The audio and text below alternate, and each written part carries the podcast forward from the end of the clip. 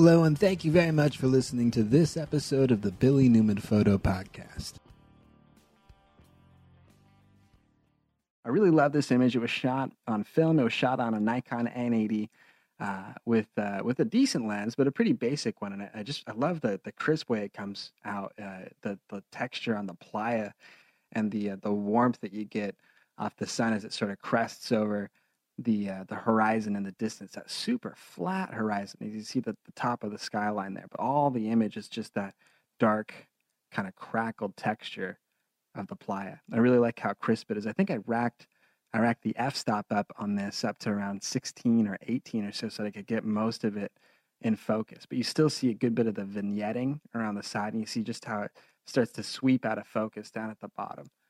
Really like that part of the image, and really, in fact, this is, I think, maybe my favorite photograph from the Alvord Desert while we were there. Just really shows how flat and expansive it is, how there's really nothing, and it just goes on and on and on. But that was as far as the eye could see. Nothing but that on the Alvord.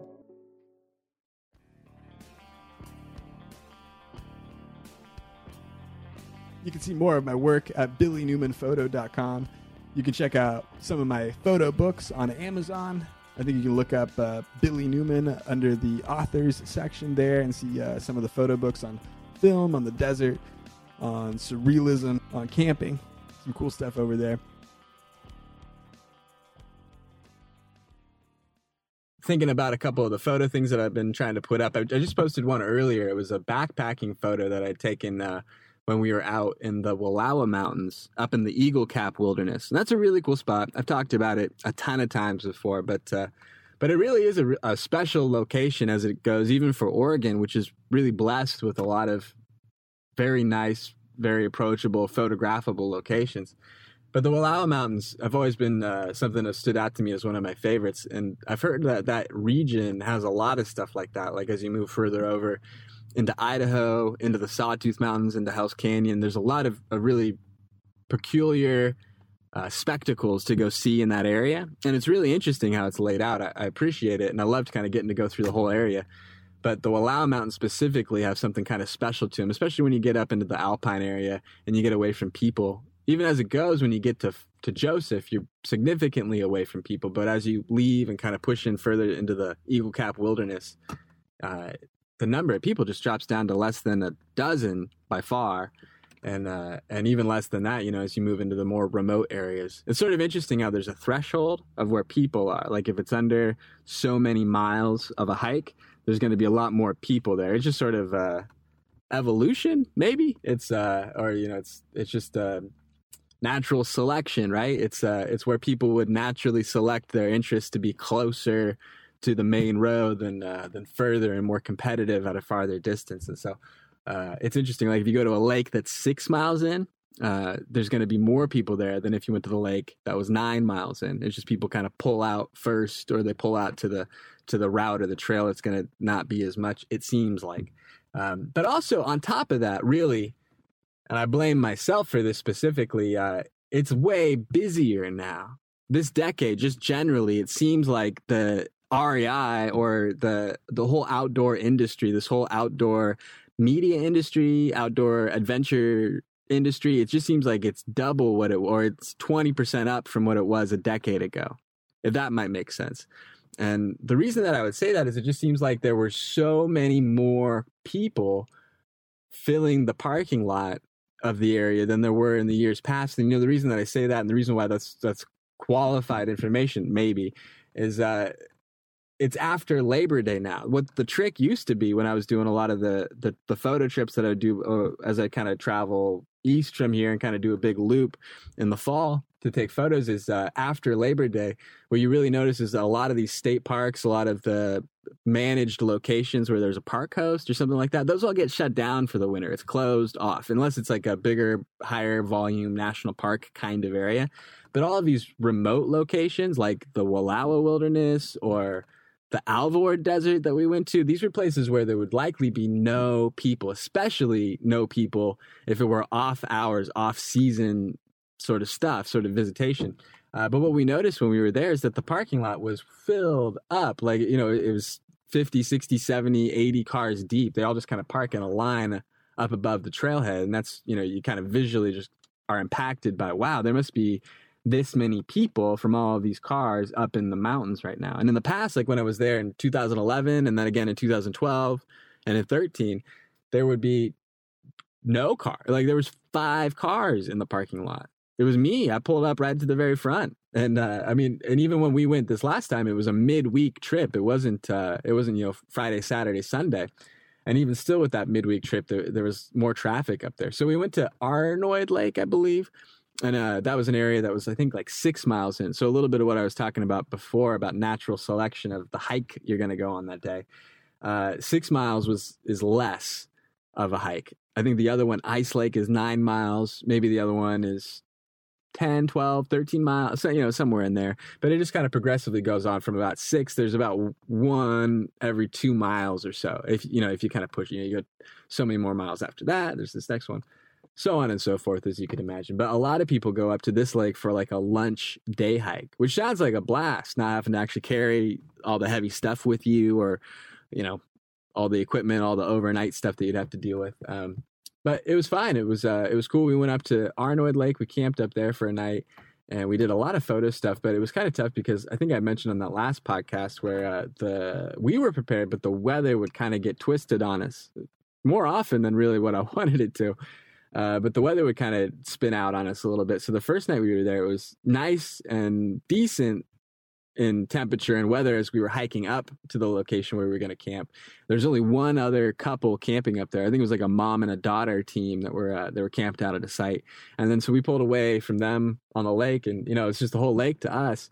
Which was really cool. It was fun. Uh, so we shot around there for a while, but there's rain that picked up. It was probably one of the first rains of the season it, well, at least for me or for us or, or for that area. But uh, it seemed like it kind of built up over the mountains. You know, like how you see storm systems kind of build up over the mountaintops sometimes.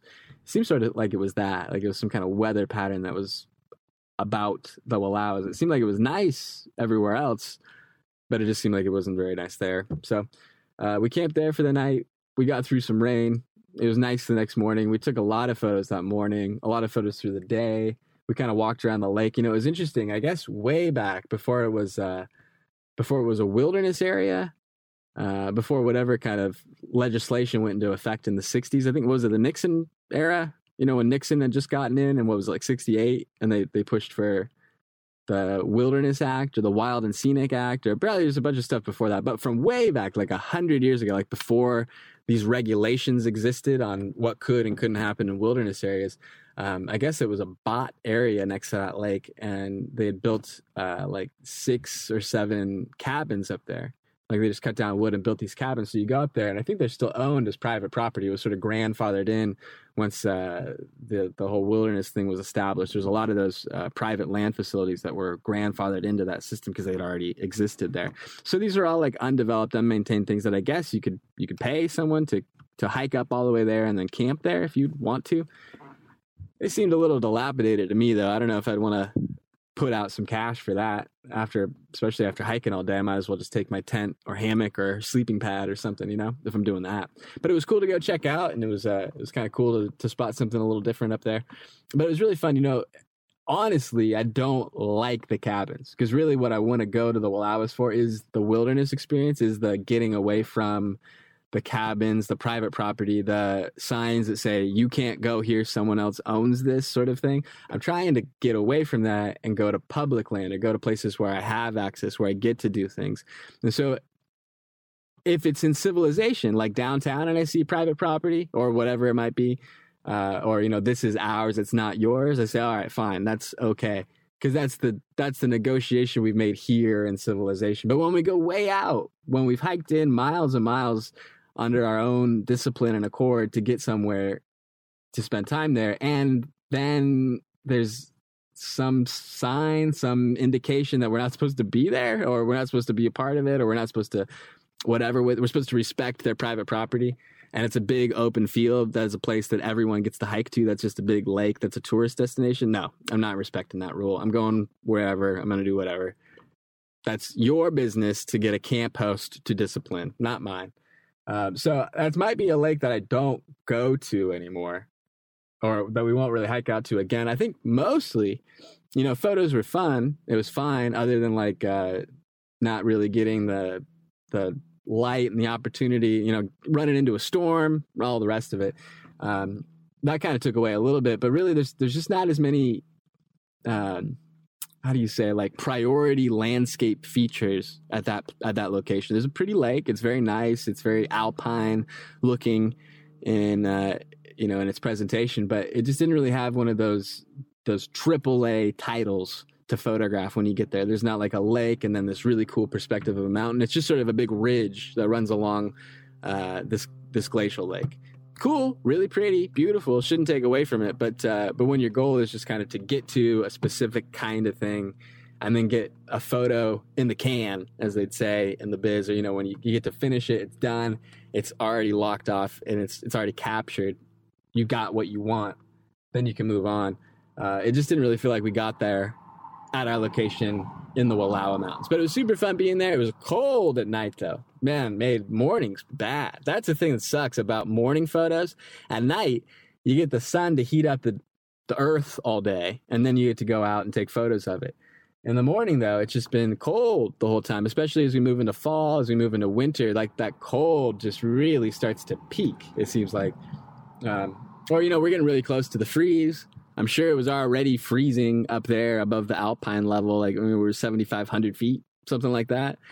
So that's a lot. Or, you know, from coming down here. Oh, man, and the altitude, not altitude sickness, but altitude fatigue. It just drew on me. Marina, too, she really noticed it. But, you know, as you go around, it's like one o'clock that uh, next afternoon, you're just trying to you're just trying to have energy to sit and eat lunch it seemed like. It seemed like you know if you really pumped up and you really got to hiking or something you could struggle through it but just that that native energy that you would have to go do something it just was really zapped. That might be just from sleeping on rocks for four days beforehand and then trying to hike or or something like that but it's but it's it's weird. I don't know. I remember a couple other times you know as you kind of if you backpack and you climb up an elevation it just can be really fatiguing so we made it through it. I posted a photo up to Instagram today. It's hitting uh, Facebook and Twitter and the whatnot this afternoon.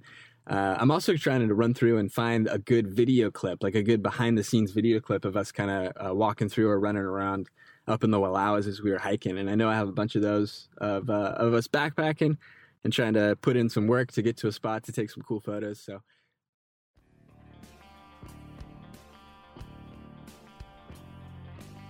You can check out more information at billynewmanphoto.com. You can go to billynewmanphoto.com forward slash support if you want to help me out and participate in the value for value model that uh, we're running this podcast with. If uh, you receive some value out of some of the stuff that I was talking about, you're welcome to uh, help me out and send some value my way through the portal at billynewmanphoto.com forward slash support. You can also find more information there about uh, Patreon and the way that I use it if you're interested or, or feel more comfortable using Patreon. That's patreon.com forward slash Billy Newman Photo.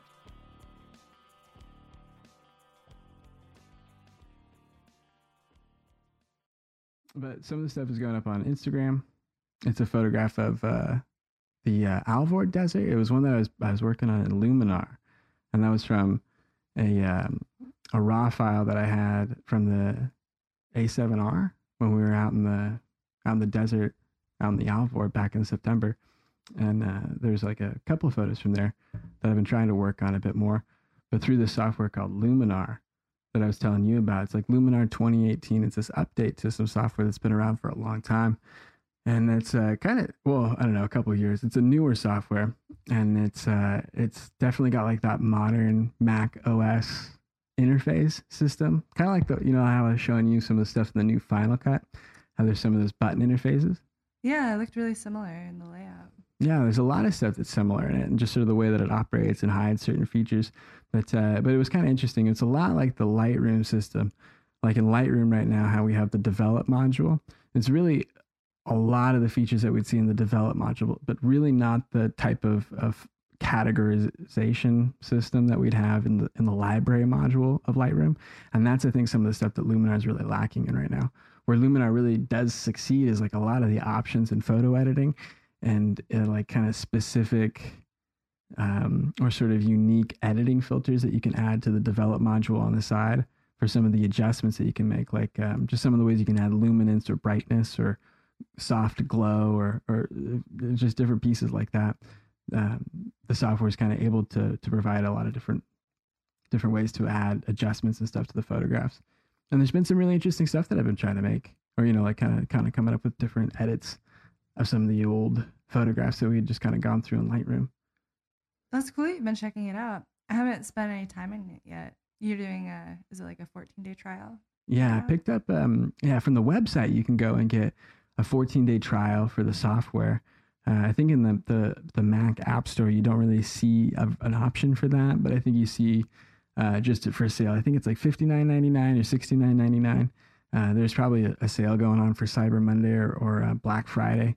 Um, but um, but it's been interesting software, and it's you know it's been cool to use. I've been kind of um, I've been curious to see what other things besides Lightroom are going to pop up, and so we see like Affinity Photo, we see Luminar, we see Pixelmator.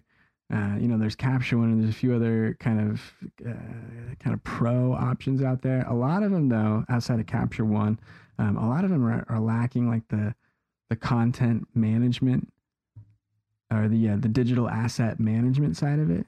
Oh right. I can't remember if it was Luminar or a different one that you had shown me. But yeah, it seemed more like uh like Photoshop almost where you like you take the file in and you process the file, but it doesn't store your set of photos that you're working on. Yeah, yeah. It doesn't seem like it was it was for batch editing, or you know, like take taking a thing. You know, kind of like how we. It, there's a little bit of batch editing stuff, but it still seems clumsy in comparison to the to the tool set and workflow that you have in Lightroom.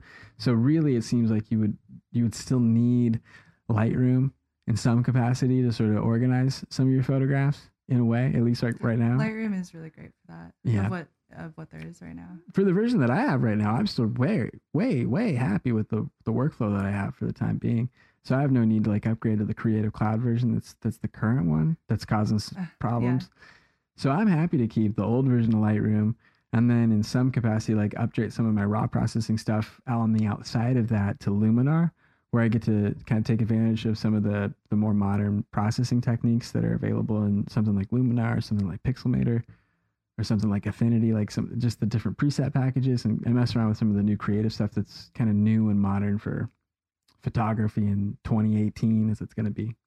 Um, it's kind of it's cool to be able to test that out, but it's also nice to really be able to keep Lightroom around in the background Yeah. and uh, and just have that have that there to organize stuff. Like even just like what I was talking about of um, like this big project I had of, of you know kind of trusting it to transfer 600 gigabytes of photographs through the computer and then onto a second hard drive and then categorize those under a file name by by day, date, and year.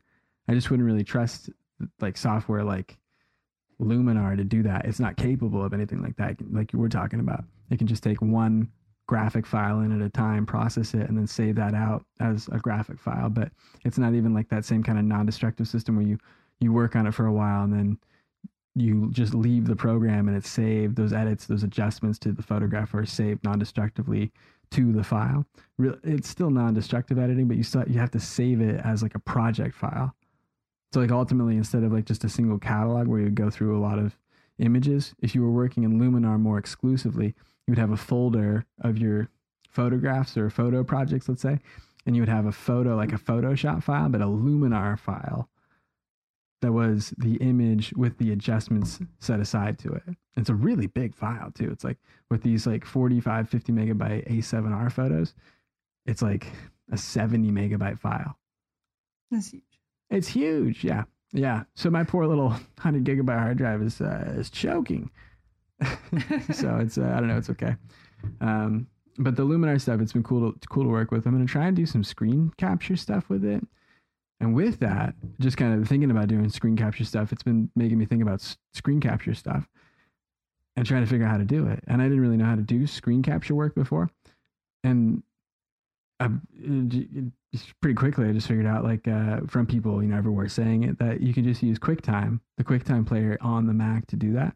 And it works really well. Like, I, I pulled up QuickTime, and then you go, like, File, Start New Screen Capture, and then you click on the monitor that you want to start recording, and you can kind of set some commands around if, the, if it's going to show the mouse click or mouse capture at all.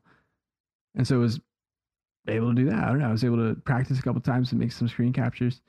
And uh, I want to try and transition that over to some of the stuff that we were talking about of like similar to this right now, like record audio like we're doing in the podcast, but then run a screen capture on the background while we're working in something like Luminar while we're going through one of the photographs that we have from, you know, some place that we were at. And then we can show some of the adjustments and some of the ways of working in Luminar and making adjustments and then saving a file out. And then we can put that up as content on YouTube or, you know, other yeah, YouTube. That's where I went. Facebook or something too. You know, they take videos.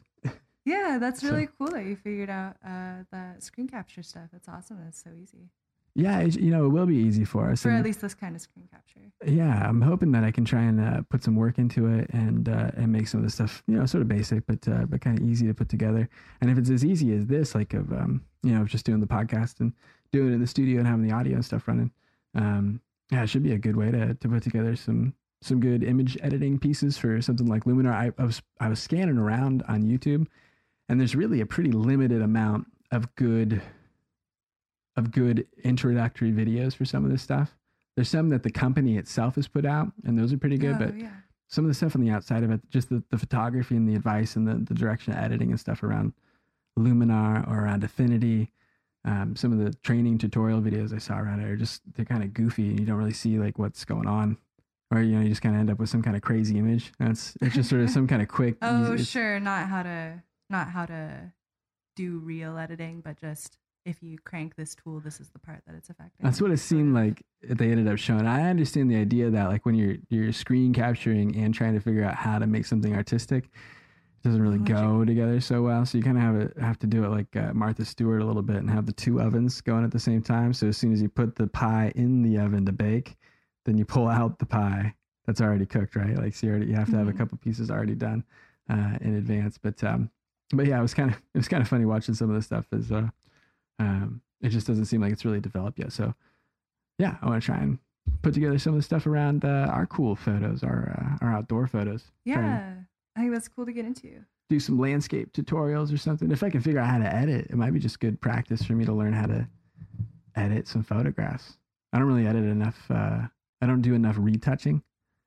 You know, to Oh, like really practice my skill to like hone the the craft of retouching. I don't know how it was for you, like doing a bunch of the wedding stuff.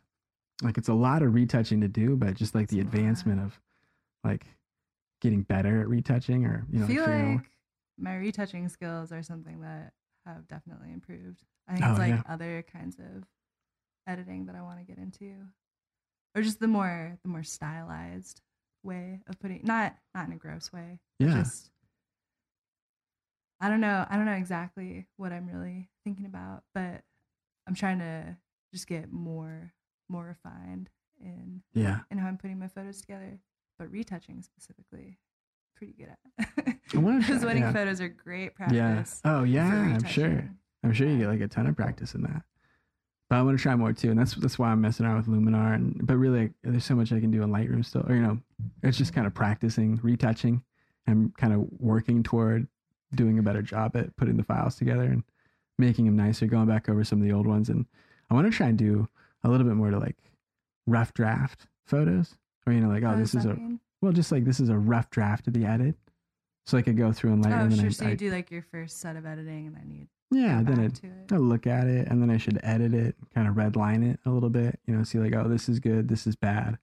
Or I see this, I see this grading, this light doesn't look natural. So some of that sort of stuff is the uh, the thing I should work on. Yeah, I noticed that that helps me a lot to go to like kind of come back to things a few times before they're done. I'd like to try and do that a little bit more. I should try and take it more seriously, like the editing part. Editing and publishing part, I want to try and jump on more. It's winter time now. I got to put in more uh It's a good time for studio hours. more studio hours is what I got to do. time. Way more editing time. So for uh for the Luminar stuff that you have gotten to do, um, how is its editing compared to Lightroom? Um, like for for the parts of it that would be similar or comparable tools, like do you notice one seeming like it's better, or do you notice what like is Lightroom still just the best thing that there is? Yeah, an old version of Lightroom is still the best that there is. Yeah, an old version of Lightroom, I think, is. Right. It's it's really what it feels like right now. I mean, apparently there's some stuff in 2018 that's supposed to handle more like um of the, I'm the sure there'll be a bunch of stuff coming out. yeah it's it's the digital asset management part that's not really built yet Sure. and um and and that's the thing that's going to be built i guess in 2018 coming out by some of these software companies Yeah.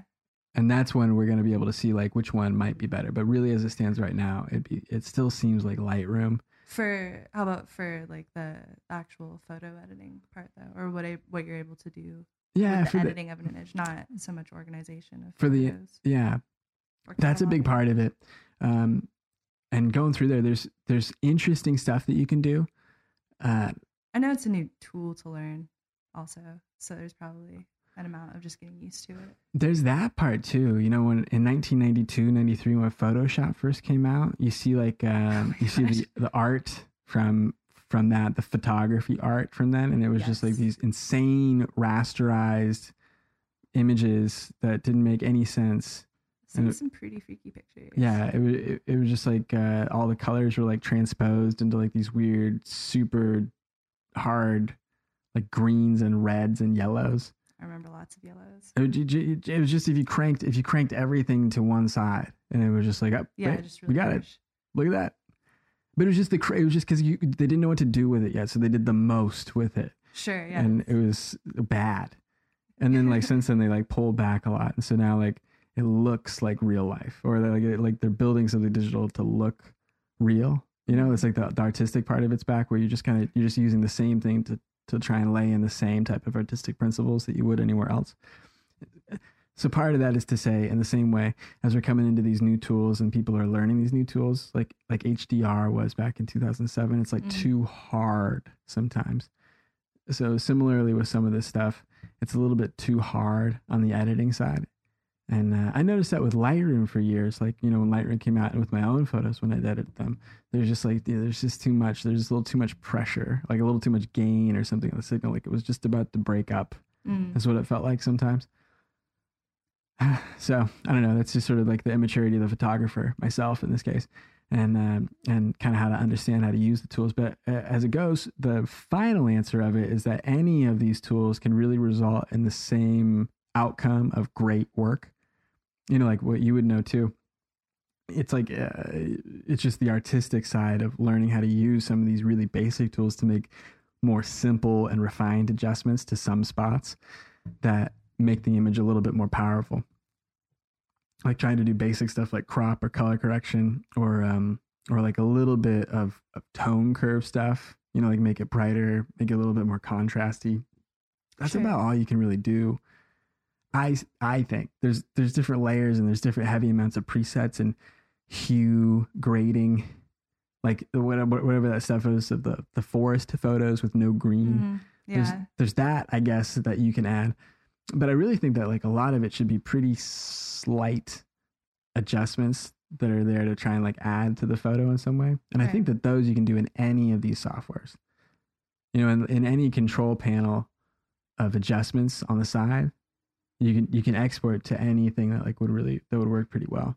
But in the same way, it's just like a new flavor of a thing to do, or it's a new workflow that kind of breaks up some of the old crusty habits that I've had in the past. Yeah.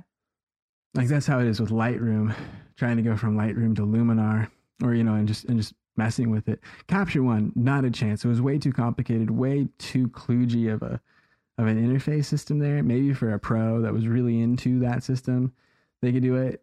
Uh, I'm not required to. I'm not tied down to it at all. So it just seemed like this would be a waste of time ultimately for me to like really put a ton of pressure into if it's really not a more productive tool for me to get something done.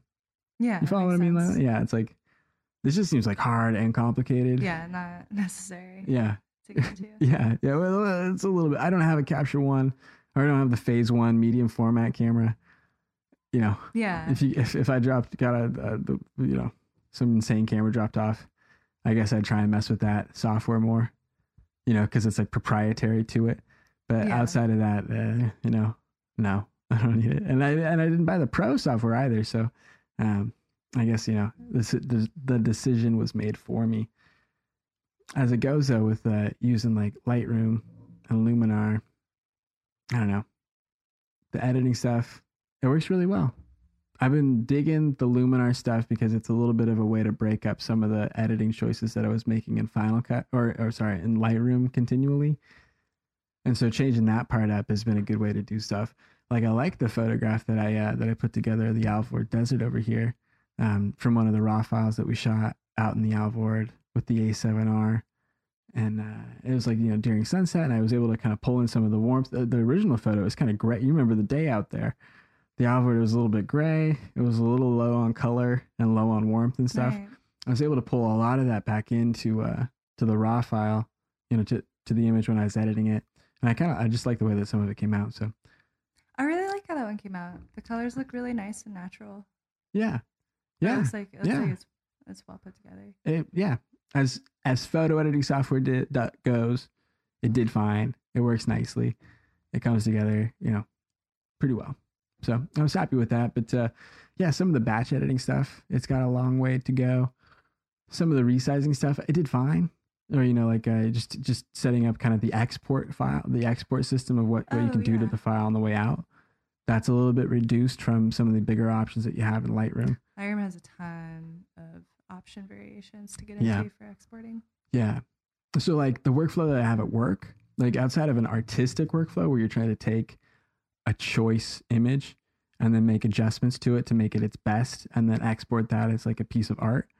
Outside of that kind of workflow, like what I do on the production side of taking a few hundred stock photos of equipment and trying to process that, like batch process it and batch export it this sort of software would just be no good because you'd still you kind of can do batch processing but it's real clumsy. It's nothing like what you would really expect if you're trying to do it efficiently or you know properly and that's kind of a tricky thing. So i don't know. We'll see like what they they kind of develop over time but like i would never want to switch over from lightroom to something like this if i were trying to do batch processing and exporting of all the production work that i do it would never work as um, that you know like not. yeah because like to take to grab 30 photos and then export those and have the export resize all 30 of those to whatever long width of it and whatever file type into whatever directory of a folder it just i don't have the option to do that in some of the luminar stuff i can like edit the photo sort of like you were talking about like edit the photo in photoshop make some adjustments but not really any healing brush adjustments you can kind of get by with healing brush but like the healing brush stuff, it works way better in Photoshop. Like the content aware healing, Mhm. way more effective than probably. I mean, like it's just Adobe. They've been doing it for 30 years, trying to figure out how to do that technology, and they're way better than probably anybody at the algorithm that that does the cloning tool stuff. I'm amazed at like some of the stuff they can do. So you can you can kind of get by in Luminar if you need to like clone something out, but it's still a little tough. It's like it's it's still a little patchy. Yeah. I remember like the the cloning out tool that Lightroom has, or that like really basic one. Like Oh, really yeah. just started being Yeah. good Yeah. not that long ago. Exactly. Yeah. It was bad. It was really bad. I remember it being frustrating. Yeah, that's the only I always thing. had to use Photoshop. I always had to bring it into Photoshop. Yeah, one time just to do a Yeah, little bit of work. Touch-up piece. Yeah, just some little tiny things. Oh my gosh. Yeah, I totally forgot about that. My workflow is completely different now. I really just only use Lightroom. Yeah. I Right. almost never like I did a lot of basic but um but like necessary uh like retouching and stuff for wedding photos Yeah. and uh just like stuff on skin and stuff uh or like things in the background and really like it gets the textures of thing and the t- colors or like the, the shading just in the patch Yeah. so so well now. It's really impressive. Like you can do so much with retouching just in Lightroom now. I'm I'm and I used yeah. to I remember I used to I had a friend who was a makeup artist and I used to help him with photo shoots for his projects. And I would do a lot of retouching for those shots afterwards and I always had to take them into Photoshop because Lightroom couldn't do like just little basic skin retouching things. Wow. Yeah, I remember that. Not in a too. good way. I. I know, I know. I could never do it. And yeah, it's gotten much, much better. Like the, the Yeah, healing brush tool has gotten now. much better. Um, so I'm sure it's probably better even still in like the more advanced versions than the, the few years old version of Lightroom that we're running right now.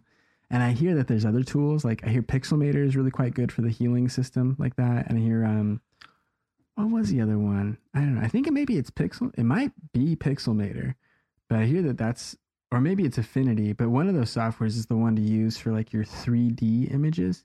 Like if you're getting like 3D photos or something, you have one of those uh, the or I'm sorry, not 3D, the the 360 degree cameras Oh yeah. where you're recording like a spherical image. Yeah, and you like stitch it. Yeah, I guess you can stitch it in this program, and then you can do you can do some of the healing brush stuff around like the base of it where the camera is. Oh. Like you know, like a 360, like say you were to look around, you can look up, like but straight up, there's going to be like a, a a dot. It's going to be like a gray dot where there's no data, and then like straight down, there's going to be the same thing, where some of the data's come together. And so I guess like this this is the software that works even better than Photoshop right now to work on these 360 image environments, where you can go through and like pull the image around, and then use the healing brush on one of those spots, and then have it close that out and then you can render that out as a as a 360 uh like file to what I don't even know what file type that is. And then yeah, yeah, and then and then edit it from or you know work on it and, and use it from there. But that's how like they're producing some of these files. Interesting. That's cool. I want to try and learn a little bit about that, like and also like uh, and how that 360 stuff relates to the stock photography market. I was looking at that a little bit, like um, when you look at iStock photo or Storyblocks, which um, takes like video and audio and photo. And then there's like Pond Five. There's a handful of other like uh, stock photo systems out there, but a lot of the stock photography sites they're talking about a need for these 360 environments for like people that are doing VR development, that sort of thing. So they need these file these these stock files to build their VR environments with like good produced or you know well produced 360 images. I was trying to figure out like oh, oh, that's so wha- interesting. yeah, yeah. I'm trying to think like, oh, I wonder how like we could do that sort of on the side of doing other landscape stuff, but you know, go out to places and then do get like 360 footage and then edit or you know, like do just like some of the simple production stuff of it and then put it up on some of these stock sites that where it's like in need to get this type of 360 content Yeah. where there's already so much of a flood of landscape work in stock as it goes. Huge amount. Yeah. So we like that. Very but I'm trying to think of like content and media work that's sort of around like maybe we're not going to get paid for landscape photos for a little bit so but maybe we can make stock 360 photos. Yeah. and make a little bit of money because there's not enough of those right now. And then and then use that as an excuse to go on trips out to eastern oregon and, and make photos of fort rock or you know somewhere cool in lake Sure. county but we're but we're making uh, some 360 photos or th- some 360 content or something like that. That's uh, that you know goes up on one of these stock sites. But it's just kind of a fun side idea. Something we can try in the springtime maybe. That's interesting. I didn't know that that was a, a part of the stock photography need now. it seems like it's coming into a lot of stuff around vr Yeah, VR is really big. Yeah, yeah, a lot of stuff around VR and a lot of drone footage Oh is, man, is I'm in super demand. into the drone stuff. I want a drone really badly this next year. We should try and get an inexpensive drone. We should try and take it to some spots to get some good basic stock footage of uh Sure. of some good stuff outside. Yeah, like the places that we go, you know, all that stuff would be great to get. Uh, 360 and like aerial drone stuff, but you know, like that's what I was thinking. It's like, man, I bet we could run a business really if if we just try to book ourselves to do, like even just stock Yeah, trips to do like footage. 360 and uh, and aerial drone footage that goes up onto stock sites as we like populated it in like a pretty significant effort to produce and produce produce but you know Yeah. like one of the trips we made or something like that Yeah. if we did that two or three days a week wherever we were going you know and like uh like we took off to you know somewhere and and you know worked out of a hotel for a couple days and made some aerial shots and some 360 shots sort of a thing and then edited them and put them up from uh you know whatever area. we'd probably be like some of the first people to make 360 and aerial content of a lot of these outdoor places That'd be so cool. I'm really into that. Yeah. I think the 360 stuff is a cool idea. Yeah. And I've been, yeah, I've been on board for the drone stuff. oh yeah i know i know yeah we need a couple grand awesome. we, we need some bucks Oh man. Oh man. Yeah, but I, I really want to try and do that. Yeah, I was I was thinking like, wow, yeah, we probably make some of the first, especially under the scope of being like cinematography. Like there's Mhm. there's probably a handful of things that are going up, but it's it's probably not as much like shot or you know like like a photo photography level Yeah. work, and uh, I think that we could probably excel in that pretty quickly if we were uh, if we were jumping in there. But first, we should get our toes wet, and this winter we should try and put up like a portfolio of at least a hundred of our images, and try and go through and like learn about it, like put up the photos into a stock library, try and tag them and title them, and get them like in there, get our account going, get our just get, get it figured yeah. out. You know what get I mean? familiar with how Yeah. how their system works. Yeah, and then see like, oh yeah, okay, this is the sort of stuff that we're seeing in 360 video right now. But I know it's probably going to be maybe not a fat. I think it's really going to be like something content related to virtual reality. Virtual reality is going to be really necessary. And that could be static photos like it's been. It could be like 360 video. It could be a lot of different things, but it's kind of interesting that um, it's just like a new thing that's sort of opening up. Uh, so we should try it. It'd be fun. There's probably like a need for it somewhere on the West Coast. And uh, I don't know. Maybe we can get paid for it someday. That'd be cool. We'll be so on the on the edge, Marina. That's what we got to do. We got to be on the cutting edge. Cutting edge of VR, Ooh. stock photography. I'm in. That sounds cool. We can put it on our resume, Marina, that we're make we're we're VR content developers. Yeah, Ooh. sounds great. Yeah, it's a good hey. It's gonna be real, Marina. It's all right. The yokels around here, they don't know, but we Oh my know. gosh, I know. We know, Marina. We gotta stay ahead. we gotta stay ahead. We gotta do it. But I think that's probably everything uh, I got going on for uh, for this episode of the podcast. What about you, Marina? I think that wraps it up pretty well.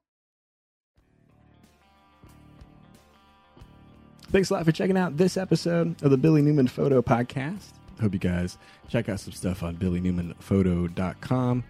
Few new things up there, some stuff on the homepage, some good links to other other outbound sources, some some links to books, some links to some podcasts, links to some blog posts.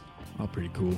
But yeah, check it out at billynewmanphoto.com. Thanks a lot for listening to this episode of the podcast. Talk to you next time.